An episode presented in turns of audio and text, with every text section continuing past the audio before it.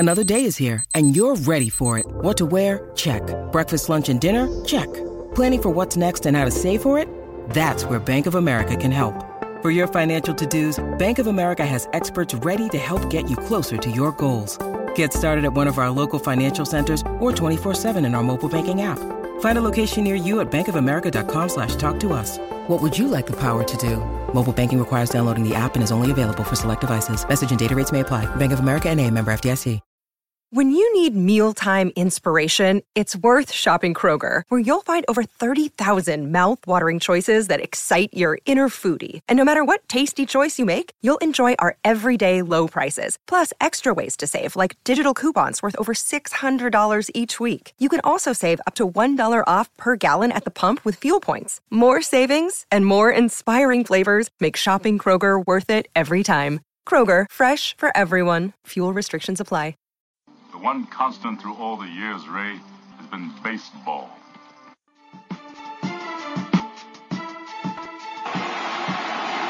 It hasn't happened at Fenway Park for 95 years. The Red Sox are world champions. All right, Red Sox fans, this is, of course, Red Sox Beat here on CLNS Radio, brought to you by Casper, an online retailer of premium mattresses for a fraction of the price. Because everyone deserves a great night's sleep, check out, get $50 off any mattress purchase by visiting Casper.com/Celtics and entering that promo code Celtics to save you $50 on your brand new Casper mattress. Great show. The three of us are here lined up for you. Got something to talk about. But before we get to the good stuff of this week, last week you might have noticed we didn't have a show. Or at least one didn't get posted. Those two lovely bodies on the other side of the computer here recorded a show, and technology didn't allow us to save it. So we had a great guest on, and the show went swimmingly as far as I was told. I was not there, and again there was no recording, so I couldn't listen to it. But Jess, can you two just summarize what happened last week for everybody who's listening? Yeah, I just wanted to fill in with that. My recording program did not work for some reason, yet I didn't know until the show was over. So we had Bob Halloran from Channel 5 WCVB, the sports reporter and anchor. Great guest. I interned with him a couple of years ago, and we had a great time. He's a very personable guy, and because this happened, we're definitely going to have him on in a couple months because he wants to come back, and we want to have him actually on where we can actually hear the show.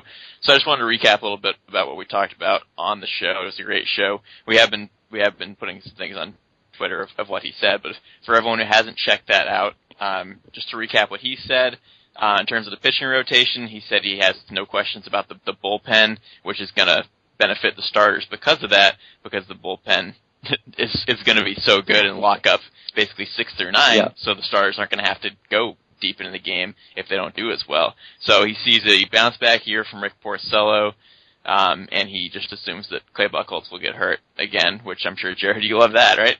Oh, yeah. Hey, shocker. Whoop-de-doo. He's going to be hurt again.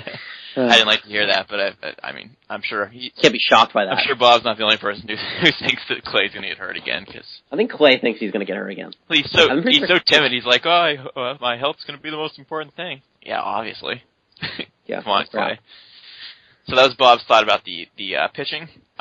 We talked a lot about Pablo Sandoval, and I wish we had had this on record because he really, Lauren can back me up on this, he just laid into the media. He said that the media is supposed to be unbiased, and he said fans, who cares, but the media took it way too far with the fat jokes for Sandoval, and they were actually, like, the media was just talking about how he was fat, which is just totally over the line. He said you can be larger and still be effective. He talked about Kirby Puckett, Tony Gwynn, Fernando Valenzuela, all of which were large guys who were very good players. So he was not buying the whole Pablo fat thing. He thought it was just totally out of hand, and he just couldn't just disagree with how everyone dealt with the situation more. Lauren, do you want to add a little on that from what he said?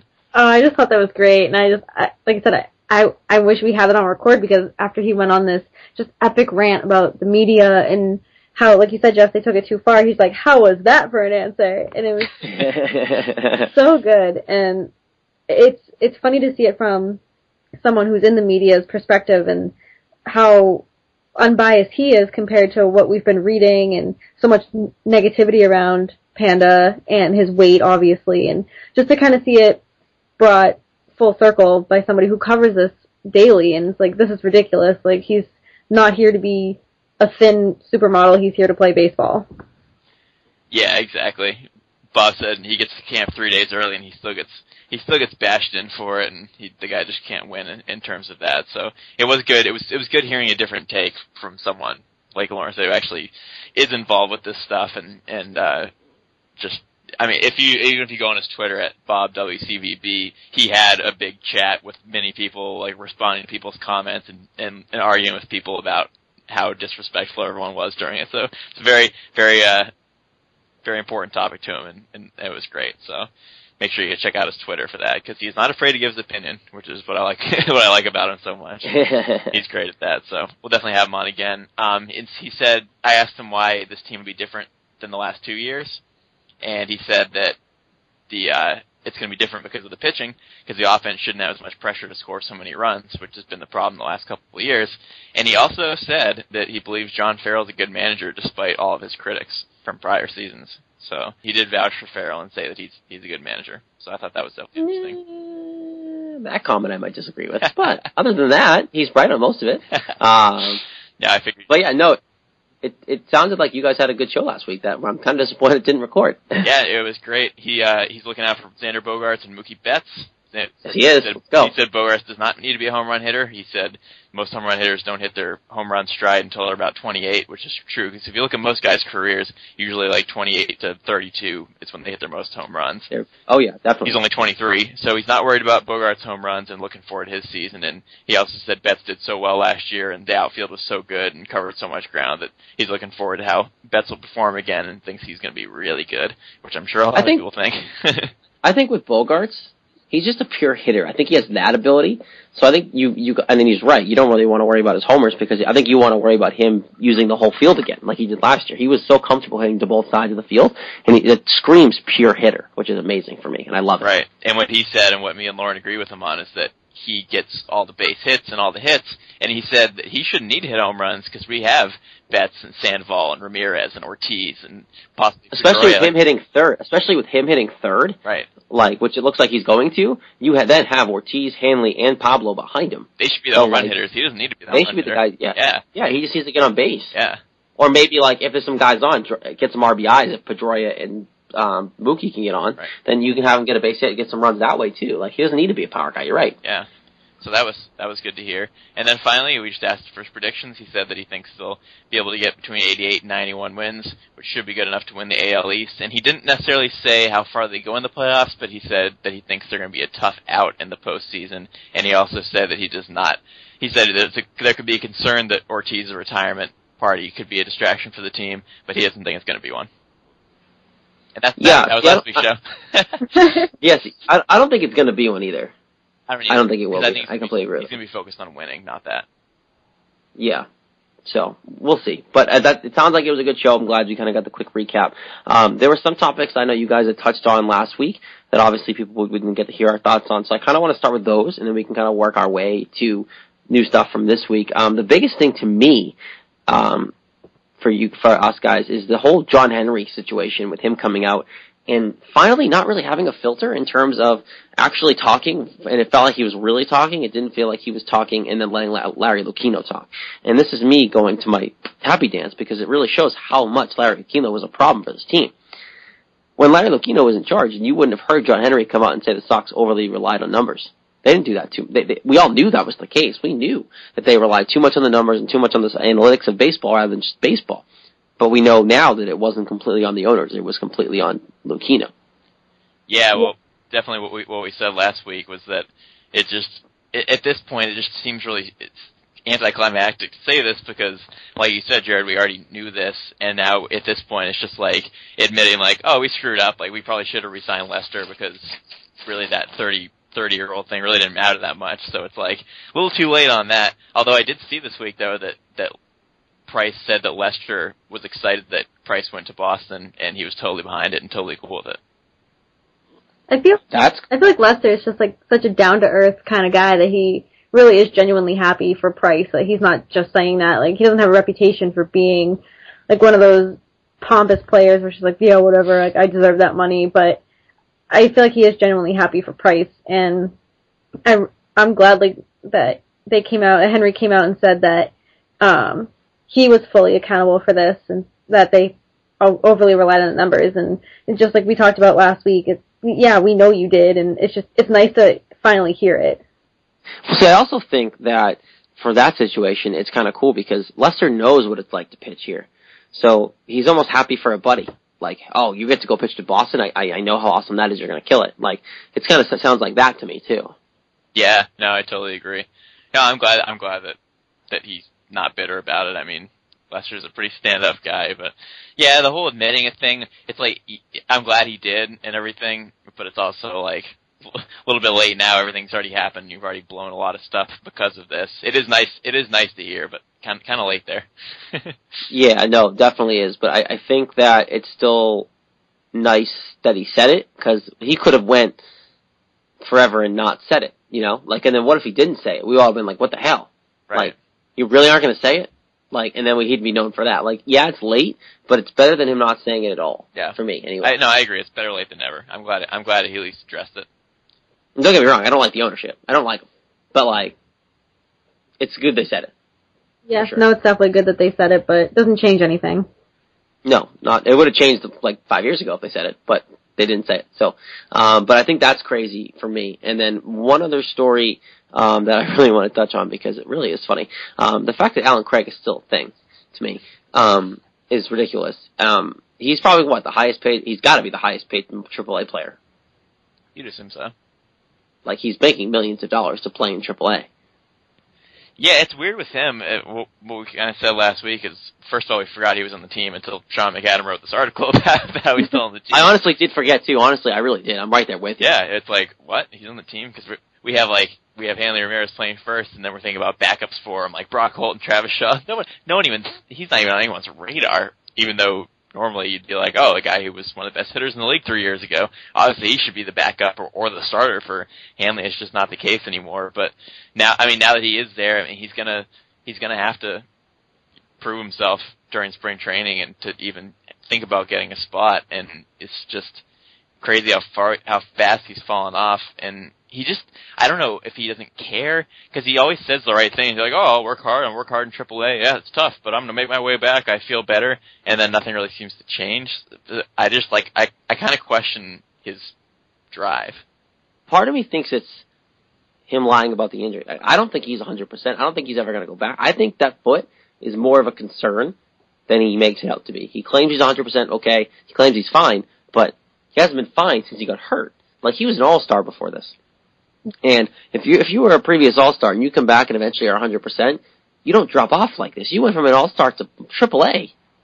Yeah, and it's in McAdam's article I was reading. He said it's hard to believe that only 3 years ago Craig was an All-Star with the pennant-winning St. Louis Cardinals and one of the most feared hitters in the National League. And that was only 3 years ago. It's really not that long ago. And just to see how much something can change, and with it being injury-related, it's like, wow, like, one injury can ruin so much. It's like he's not even the same person. Yeah, it's like they took, it's like his body, but like his head and his foot are not the same. Like it's ridiculous. And I don't think it's ever going to turn around. I just don't. I know Jared Carabas thinks otherwise. I know he's a big fan of Alan Craig, and I'm not kidding about that either. I think but other than him, I think no one on this planet thinks that Alan Craig is going to be something again in this league. Well, I mean, he has to prove it, obviously, and he said the same thing last year. He was like, "Oh yeah, I'm feeling better. I'll be good this season." And he hit like 120. Yeah, clearly, and that was, mind you, 120 was in like AAA. And if you're hitting 120 in AAA, what does that translate to up here in the show? Like 0.2, 0.02. Yeah, he's gonna need to hit like 385 this spring if he's gonna have any chance of anything. And he's only 31. He's not that old. It sucks to see such who was once a really good player just dwindle to a minor league. Somebody we don't even remember who's on the team. Mm-hmm. Yeah, it's crazy, yeah. And I just think that it is, and it's depressing, because when they got him, I was like, oh, okay, it's not a terrible deal for Lockey. Like, Alan Craig's pretty good. I know he's hurt, but he's going to get healthy. And we all assumed when he got healthy, he'd be fine, and we'd be getting what he was and is an all-star.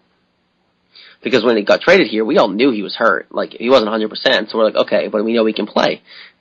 It just never happened. Even if he hit, makes the Lackey look even worse. Oh, definitely. Even if he hit like 260 with like 15 home runs and 65 RBI, that would be great. And consistently played first base. Yeah. Like, he was a good first baseman. It's not that. It's just the hitting. It's not back. And it's just like, oh. Because it wouldn't be an issue. We wouldn't have Hanley probably. Like, if he was a consistent first baseman, he would have been up here this whole time and there wouldn't have been a spot for Hanley. Actually, that's a lie. I probably would have moved Alan Craig and let Hanley play first base. And no, he was one of the best hitters in the league. Screw that thought. No, they still would have found a spot for Alan Craig somewhere else. They would have put Alan Craig in the outfield because he can do that, too. We can play left, yeah. We probably wouldn't have Rusney Castillo. There you go. Hanley would still be a thing, unfortunately. But yeah, so that story gets me. And then other one, too, as well, just small and not Red Sox related, that Shane Victorino's playing for the Cubs. Can he bring a little bit of his Hawaiian flavor to win a championship with them? If he can stay healthy and actually play in the majors, maybe. There's that big if. Yeah, it's a very big if. It's a very big if. And I'm intrigued by it because he has the potential to do what he did for us here. Obviously, it won't be as big of a role, but he has the potential to be that guy who could maybe pinch hit off the bench and spark plug and be that good guy in the locker room. And those guys have played well with them, obviously Lester, Lackey, and Ross, who were former teammates. So I think obviously the big if, but if he can stay healthy and stay consistently talented enough to play in the majors, I think it's great. Small sneaky signing there for at least veteran leadership. Anyway, it's great in the locker room.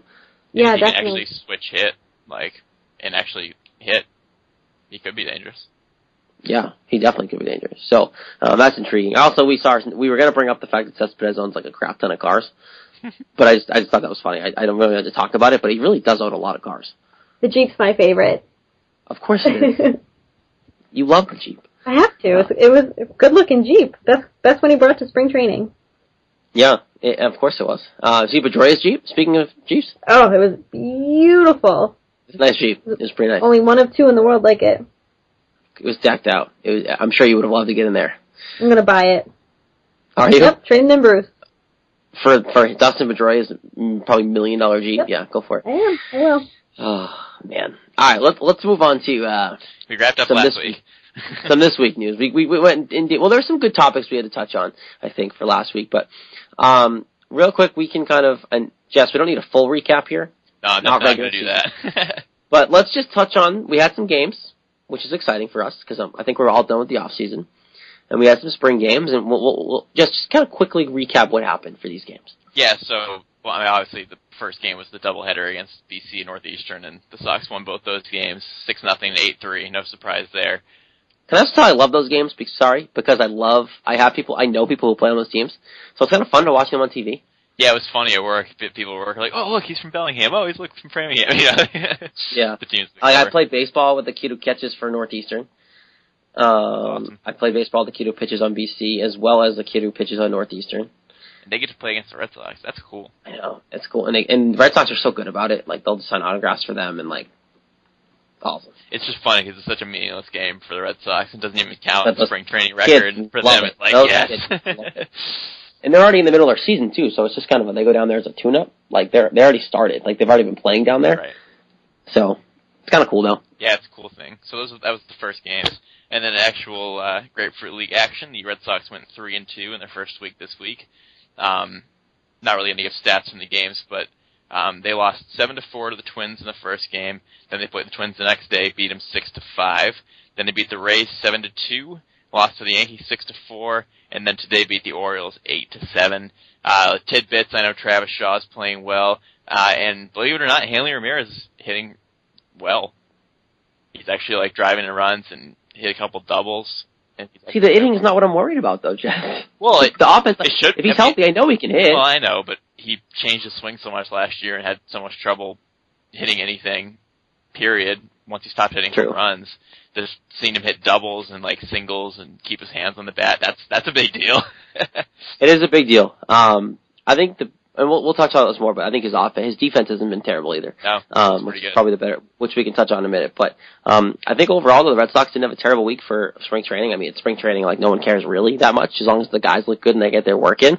But the biggest thing for me was the game today because Buchholz sucked and they still won. Yeah, it was a good comeback. They were down 3-0 in the first inning and clawed their way back slowly and ended up taking the lead and winning. They're actually up 8-5. And then gave up 2 runs in the in the last inning and still won 8-7. That was a fun game. But yeah, Buchholz didn't do very well. Did you watch the whole game? I watched parts of the second and third inning, and I listened to a couple innings on the radio, too.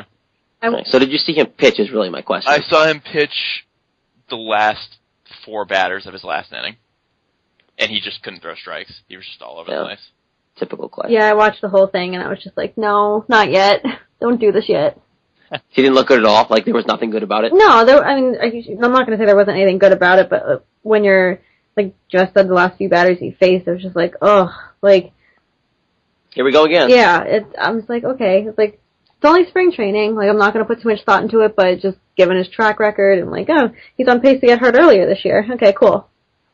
The only thing you got to remember with this stuff is that just obviously to keep it in check because, for example, Rick Porcello pitched and didn't pitch very well, but he was specifically trying out certain pitches and like kind of basically testing himself in like different ways. He wasn't even like throwing how he'd normally throw in a game because it was his first start. So you got to think like a little bit of a trial period too. And as they said on the radio, Clay Buchholz hasn't pitched a game since July. No, and Jared, your baby boy Xander had a nice little error at shortstop, and that caused for 3 runs to score. So it's okay. Yeah. It's okay. It's spring training. No one cares. Oh, okay. It's spring training. But when it comes to Lauren, what error didn't happen? Well, it did because they scored 3 runs off his error. Right. It opened the door for the 3 runs. I shouldn't. Did we lose? It got the scoring started. So. Did we lose? No, we didn't. But it wasn't because. Then it doesn't matter. It's okay. My blinders are on, Lauren. My blinders are on until opening day. Okay. But the point of that is, all our blinders should be on for all of spring training because it does not matter. It does not matter. It's not indicative of what's going to happen at all. Well, that's what I'm afraid of, because if Hanley's playing well, then what happens when the season starts? We had Mike Napoli last year. He was killing it in spring training, and then the season started, and he couldn't hit anything. Yeah. He had, like, 4 home runs in spring training. And he hit, like, one in the first, like, 2 months. So, really, you just can't put much stock into it. Fun to talk about and fun to speculate on, but just not realistic. Yeah, okay. So, the whole week, it's fun.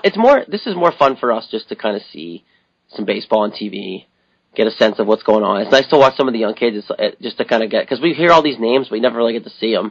So it's kind of nice if you're really a baseball fan like we are, we get to see some of these young kids play. That's why I like going out of spring training. I used to go every year. I haven't gone because my life's been crazy, but it's nice to go down there. I'll sit and watch all 9 innings. Like, people leave early at those games just because the guys aren't playing, but like, I'll stay through the 9th inning with my grandfather and just watch because I don't even care. Just give me another beer.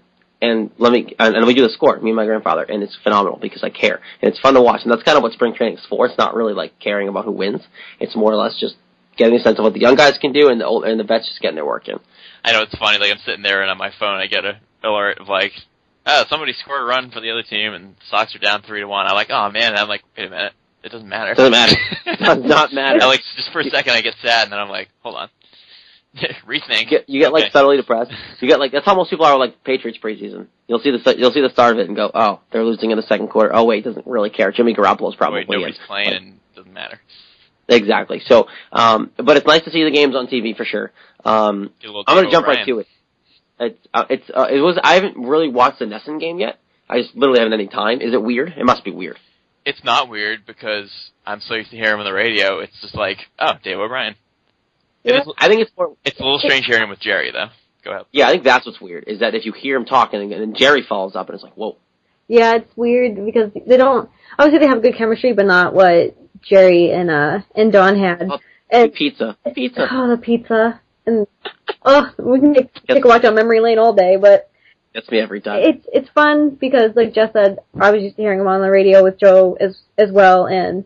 At first, it almost sounded like Don. I don't know if it's just because I was so used to hearing him for the last 12 years or what it was. But I was like, whoa, oh, nope, that's just Dave. But I'm surprised it's not too weird. Maybe it'll be weirder during regular season, but I don't think it will be.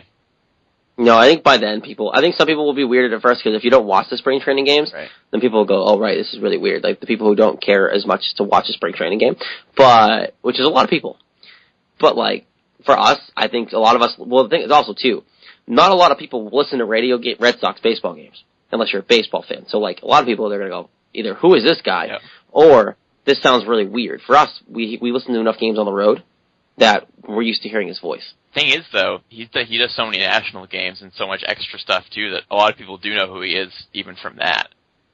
True. From extra stuff. So, I mean, this is the thing, like, I'm more okay with it, because what I always said in our Don Orsillo sadness is that we're getting a fantastic announcer who's really, I mean, he's just as good as Don. He's an excellent announcer. Honestly, I said this before, he might be better. Yeah, he might be better.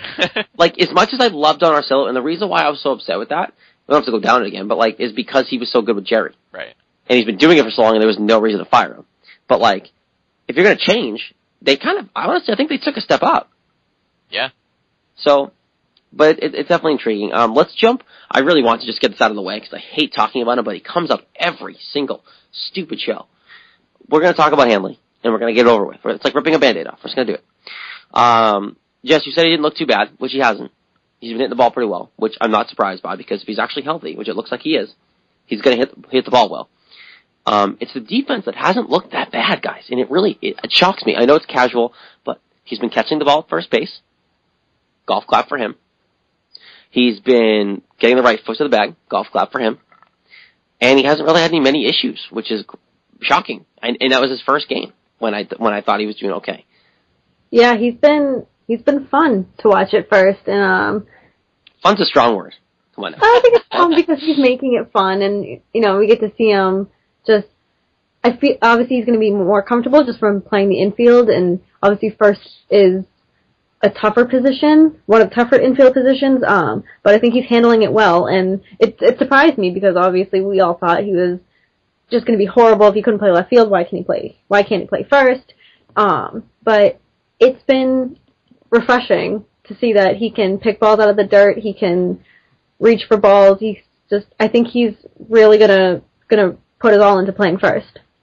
Yeah, I'm definitely feeling better about it. And obviously, one of the perks of working at CSN is we're sitting there watching his practice with Brian Butterfield, and Butterfield's throwing him dirt ball after dirt ball from really like 10 feet away, and Hanley picked every single one of them, and he looked good. Like he looked like he was enjoying it. He very good glove at first base, and the ones that were hit to him too when he was standing at first, he picked those two. So I mean, he looked good, and I feel like the reason is he's really getting motivated. Butterfield's really in his ear and making him play well, and Dustin Pedroia is just all over him. He wants him to do so well, and he wants to work well with him, because obviously the way Hanley plays is going to affect the way Dustin plays, and if Dustin feels that he can make a long throw off balance and that Hanley can get it, he's going to feel more comfortable doing that, and it's just going to make everyone better. So I think knowing how much he's going to affect everyone else in the infield and how much everyone wants him to do well, I think is actually going to make him play well. Have you guys seen, speaking of Dustin Pedroia, the video? I think it was PA who put it up. It was just like a video of them practicing, and literally it was Pedroia was threw the ball and Hanley like kind of wasn't really paying attention, and he was like, "You got to pay attention. I'm gonna take your face off if you don't like." And he was just like, it was absolutely hilarious, and it was so why I love Dustin Pedroia. He doesn't care who's over there. If he's not doing what he's supposed to be doing, he's going to yell at him. And that's exactly what it was. He wasn't paying attention, and he was kind of casually going to the bag, and Pedroia threw it because he had it. And he was like, paying attention over there, I'm going to take your face off. You better be ready. I'm throwing it right at your face. Like, and it was just the best thing ever. It was great. It's great. And that's why I feel like he's going to play well, because Pedroia's going to force him. He's going to force him to play well. He's going to say, you better play well or else, because I'm not having this in my infield. Yeah. Because Dustin can only do but so much when Hanley's in left field. He's not in the same part of the field as him. But he's in the same part of the field as him, I don't care who you are, he's going to make you be good. Yep, and that's what he needs. He needs the coaches there for him, the players there for him, and he doesn't need like coddling and babying. He needs that tough love and like, listen, like you said, I'm going to hit the ball at you, and if you miss, your face is going to get taken off. Yeah. Yeah. I love it. I'm so happy that, like, you probably couldn't pick a better guy to be at second base next to Hanley Ramirez learning how to play first. It's just great. And we were all kind of wondering, too, because, like, how is he going to do? Is he going to be terrible at first? And we assumed he was going to be, but just seeing now and having visual evidence of how Pedroia is with him makes me feel 100 times better about it. Yeah, and look, he's going to make mistakes. We're not all stupid. Like, we know Hanley's going to make mistakes. It just doesn't end him playing well in the last week. Doesn't end, like, him... the bashing, it's going to keep going until he really proves it and does it on a consistent basis. But it's a good start, which is half the battle. It doesn't look terrible. So I'm intrigued to see where it goes. I'm still not on the Hanley trade just because I don't care what he does. He's still terrible for the clubhouse. So I just think overall he'd be better off not being here. But if we're stuck with him, I'd rather him play well. Obviously, we've already said that a million times. So I'm okay that him. I'm not going to be happy with him sucking. So he might as well be playing well, which he's looking okay, and it's nice to see. Pablo Sandoval hasn't looked too hot over there at third. It's been a meh kind of spring training for him. But again, my blinders are on, so it doesn't really matter. One thing that I'm excited about is Christian Vasquez. He's going to make his spring debut on Tuesday. What do you guys expect to see from him? I mean, obviously, he's not going to play long, but like, just what do you expect? Is he going to be comfortable? Is he going to hit well? Like, what can I expect when I turn on the TV and see my boy Christian Vasquez catching for, I think, David Price? I hope you see everything that you want. Obviously, like I said, he's not going to play long.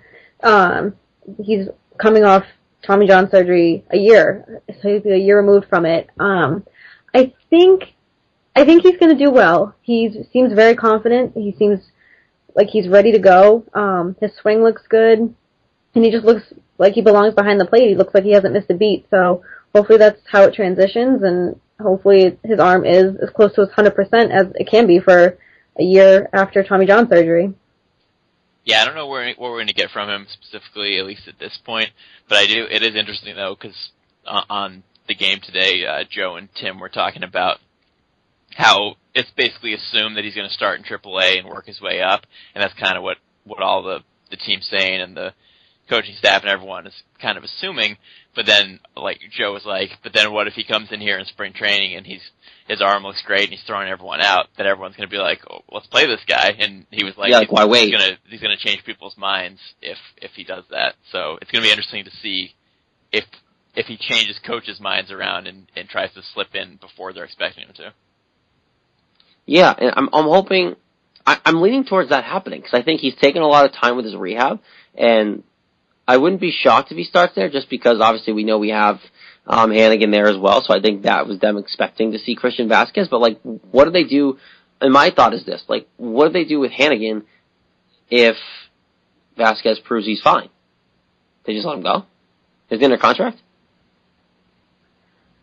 I'm not sure about his contract, but yeah, it would be weird if we have Vasquez and Swihart, and Vasquez is good, and then like you don't really want to carry three catchers, do you? But you're not going to put Swihart back in the minors at this point, right? Like, but then you got to make sure you got to trust Vasquez, and he's not going to get hurt again. So I don't know, it's a weird situation. It's a very weird situation. I'm curious of how it all kind of works itself out. Don't get me wrong, having two great catchers is a great problem now, if not three. So I think that I'm hoping that he comes back and is his old self, because he has a gun for an arm. And he is, I think I'm still on the Vasquez train, but we'll kind of see where that one goes. He did catch David Price in his simulated game, and apparently I know he didn't do much, but he said he didn't have any pain when he was throwing the ball around a little bit, which is good. And then on the upside, he was shocked not shocked, but he was wowed how good David Price looked. So that's even better, because we know David Price is looking good. David Price pitched a simulated game Saturday? Yeah, yesterday, yeah. Right? Yesterday? And he was good, apparently. They said he was locked in. He was painting the corner, Vasquez said, with his two-seamer and his cutter. So, I think, guys, I'm not worried about David Price at all. Well, yeah, it's a great sign that he's already so excited to pitch, and even though it's the first week of March, he's like, I'm ready to go. Yeah, it's great to see that, especially so early, and it just makes it more exciting and for opening day, and just to see what he's got and to actually see him in game action, and just I'm just so excited, and I'm just pumped that he did well. Yeah, he there's a quote here in that article that we kind of referencing on MLB on the Red Sox website, and his quote Price said is just, yeah, I definitely have a lot of passion for what I do. I definitely love what I do. The best part about this is every time I step out of their mound, whether it's in front of fans or not in an empty stadium, I want to go out there and get after people, and I want to throw the ball the way I'm capable of throwing. He was throwing in an empty stadium. Remember that. His simulated game was in the middle of JetBlue Park, and he was there by himself practically. Like, there was nobody there watching, except for some members of the staff. and he was in full uniform out there hurling like he was pitching in October. Good. And he was successful with it. And Vasquez even said he was humming the ball and he was hitting his spots. And like, I'm intrigued to see what he does when he gets on the mound, because if you're working like that, then he might say he's working the same, but you know there's a little extra drive when you're actually in front of people. So over the top, if he's pitching that well simulated, I'm not worried about him at all. That's why he's the ace. And it's not so nice having that feeling, right? Like last year we were so antsy every time someone got on the mound. Like this year we have someone that we can actually just like not care about, or not we care about him, but not worry about him when he gets on the mound. It's the confidence thing. Nobody last year like had the confidence like this guy's going to go pitch well for us, which is what Lester had obviously, which is why he was the ace, which is why him and Price are similar, because they go out there, they're confident that they're going to be the best pitcher of the day, better than the opponent. And last year we just didn't have that. Yeah. It's also why he's getting paid a crap ton of money. Yep.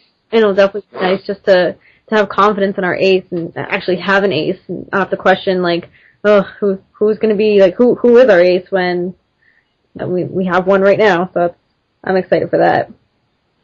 Yeah. So I'm thinking he's supposed to start this week, right? Like for real? Yeah, on Thursday. It's Thursday? We're going to make it start on Thursday. Yeah. Good. Okay. Well then, good. Because he needs to. I'm intrigued to see how that goes. But he's definitely he pitched well in a simulated game. He's been coming and getting his work in, which is huge. Obviously, I'm not really worried about him. He's been in the league so long now. He knows his routine, knows how to get himself up for the game. So I'm really not worried about it. But it's a good sign that he's so locked in so early and that Vasquez is being able to. And I'm pumped to let Vasquez work with him, because I just think that relationship is going to be huge. Even if it's not now, come later in the year, I think that's going to be a huge relationship that they're going to have to build. So I'm actually, as much as I know that he was only there because he wasn't playing, I'm pumped that it actually ended up being Vasquez who started his work early with him. Yeah, definitely. And they need to develop a relationship. That's going to be most likely it's going to be his catcher, and that's a very important relationship, because then you can get on the same page about what to call when you're in a 3-2 situation with bases loaded, one out, runner on third. It's just, they need to develop that relationship, and it's a good time to start now. Oh, yeah, for sure. So it's nice to see. One thing I wanted to talk about, and I'm curious about this. I want to get to Pablo Sandoval in a second, but quickly, David Murphy coming back to the Red Sox. Do you think he even breaks camp? Eesh. I wouldn't be surprised if he didn't. Like, why is he even here? I don't know, it's a weird sign. It's like yes, he's coming back to where he started, because obviously he started with the Red Sox. But we already have our outfield set, and we have Chris Young. Where is he fitting? I know, it's weird signing by all means, and I don't know. I don't see where he fits into this rotation, and I don't know. I just... He's 34, 35 years old, and I don't see him fitting at all into this. See, part of me thinks that it might have been like they had some talks before, and then he might have asked, like, hey, could I come on for the spring just to maybe showcase myself a little bit? So maybe for other teams, because he's 34, so not a lot of teams know really what he has left. But if he comes in and plays a decent amount and has a decent spring, and say the Red Sox don't keep him, that makes it a little more valuable for some other team to pick him up as a fourth option for their outfield and let him play a little longer. So part of me thinks that's probably the most realistic situation. But is this more Rusney Castillo insurance? That's true. I mean, we've been given no reason that he can stay healthy or be in. I mean, he had the flu again a week ago, and kind of got a late start in spring training, so he missed the first couple games. He's never been consistently there at all, and hasn't even played that well when he has been there. So it may be insurance for him, but then again, you have Chris Young. So I guess that turns into, if you take Castillo out of the mix and have Young play against lefties, then I guess you have Murphy against righties. So I guess best case scenario, he plays occasionally. He platoons, yeah.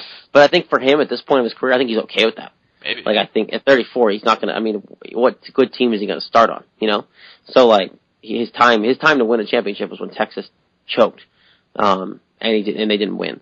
So I think for me, I'm leaning towards it's kind of both ways. I think when he was talked to them, I think, hey, worst case scenario, guys, if this doesn't pan out and you want to go at Rusney, at least give me a chance to play and maybe showcase for another team. I think that's more of how we got in here.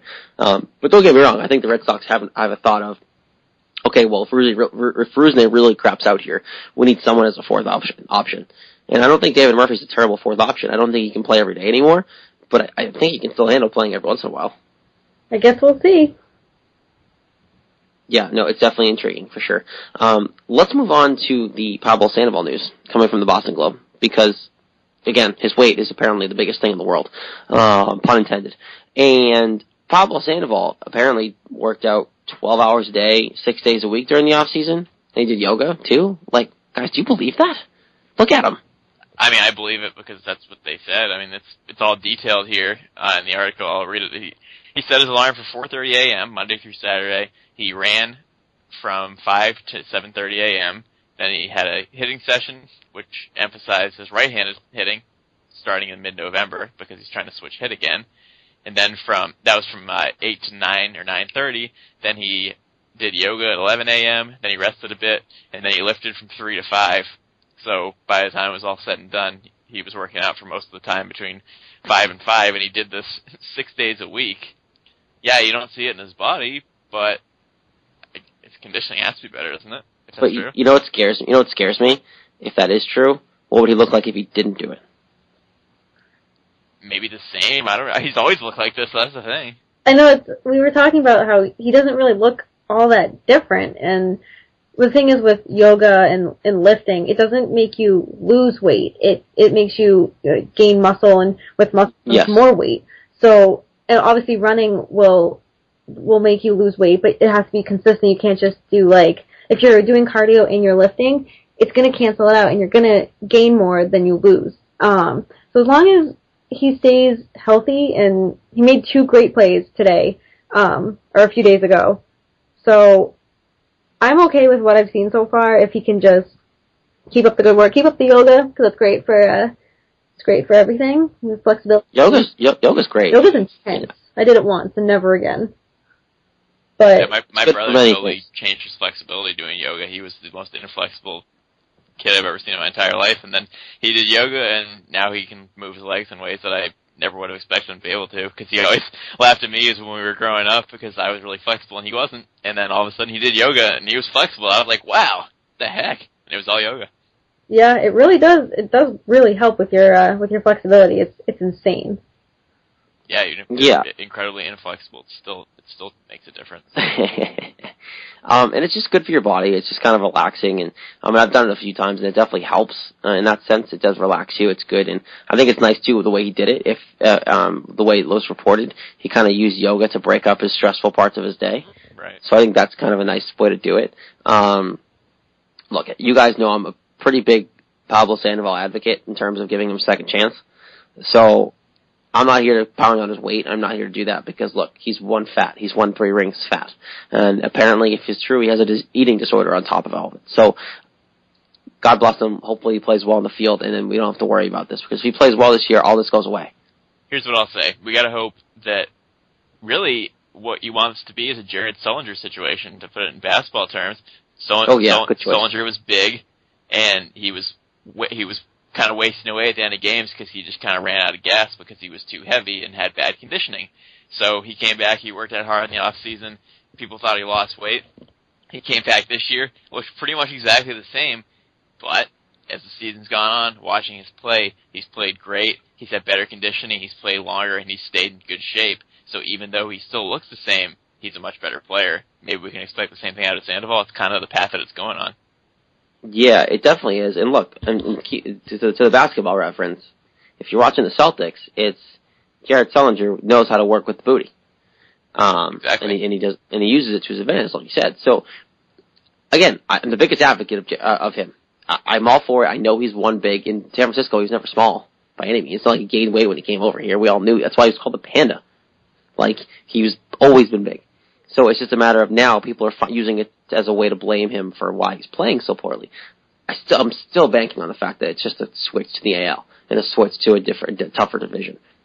Hey, he's going to come out here and prove everyone wrong. Exactly. I think he's going to have a good year. I think he's going to be fine. I think him going back to right-handed hitting is huge because that's why he was such a great hitter. I think that's why he was so good in the first place, because he could switch hit. and him not doing it last year kind of is tough, and I think him trying to do it again this year is huge. So I'm intrigued to see how that does and how that plays out. And also, if he does slack a little bit with it, if he's able to stick with it and not go back to just hitting lefty again. Yeah, I think that will be important to actually continue doing that, even if he struggles, because he gave it up pretty quickly last year. He didn't last long at all. It didn't take long. It was like May. It was like 40 at-bats. That's not much. Yeah. It was not a lot, and look, I get that, but he needs to stick with it. If he's not doing well through like August, or like July, maybe, but like let's give it some time here, Pablo. Okay, good, thanks. But yeah, so I'm definitely intrigued to see where that goes. We have plenty to talk about this week. We recapped last week's show, so that didn't happen actually. So a lot of people didn't happen, so we wanted to make sure we got that in. We also talked a lot about this week, John Hanley, David Price. We quickly touched on baseball games, actual baseball games. That was nice. All of it, the entire show, of course, was brought to you by Casper, an online retailer of premium mattresses for a fraction of the price, because everyone who deserves a great night's sleep get $50 off any mattress purchase by visiting Casper.com/Celtics and entering the promo code Celtics as well, and you're able to get that off. And, of course, last week's non-show and this week's was all brought to you by Casper. So we had a good show. You two knuckleheads did a good job last week. Unfortunately, again, we couldn't hear about it. Don't forget you can follow us on Twitter at @RedSox_beat. Facebook pages, of course, Red Sox Beat Podcast, Tumblr. Subscribe, rate, and review on iTunes is the biggest thing I can ask you guys to do. I do it every week, and I mean it. It's huge for us, as well as, of course, checking us out on Stitcher. Jess, anything big coming up for the written coverage? Just getting into the end of the season, really. I mean, we'll start recapping games when they matter, and just anything that happens in the near future. But we're just wrapping up our Player to Watch series. Jared's going to conclude it tonight with Xander Bogaerts, and then we'll have every member of the team's written coverage coming out. I would say one thing to watch out for would be one of our writers, Nathan Eo, is going to spring training next week, and he's going to get some good pictures, and maybe we'll have him write a couple articles accompanying the pictures that he took. That'll be a cool little spring training touch. Did we try to get him into the clubhouse? Did we try that? I haven't talked about that. I don't know if he'd be able to do that as just a fan. Probably not. But CLNS. We try to work that out. But yeah, so good stuff coming with the written coverage. If you're listening to later in the week, hope you enjoyed my piece on Xander. And if not, hope you enjoy it. So plan to talk about next week. We'll be back next week. TBT if I'm going to be here or not. Who knows? We'll see. I have to go to Albany for the weekend. Yay. Other than that, it was a good show. We'll be back next week. Of course, you're listening to Red Sox Beat here on CLNS Radio.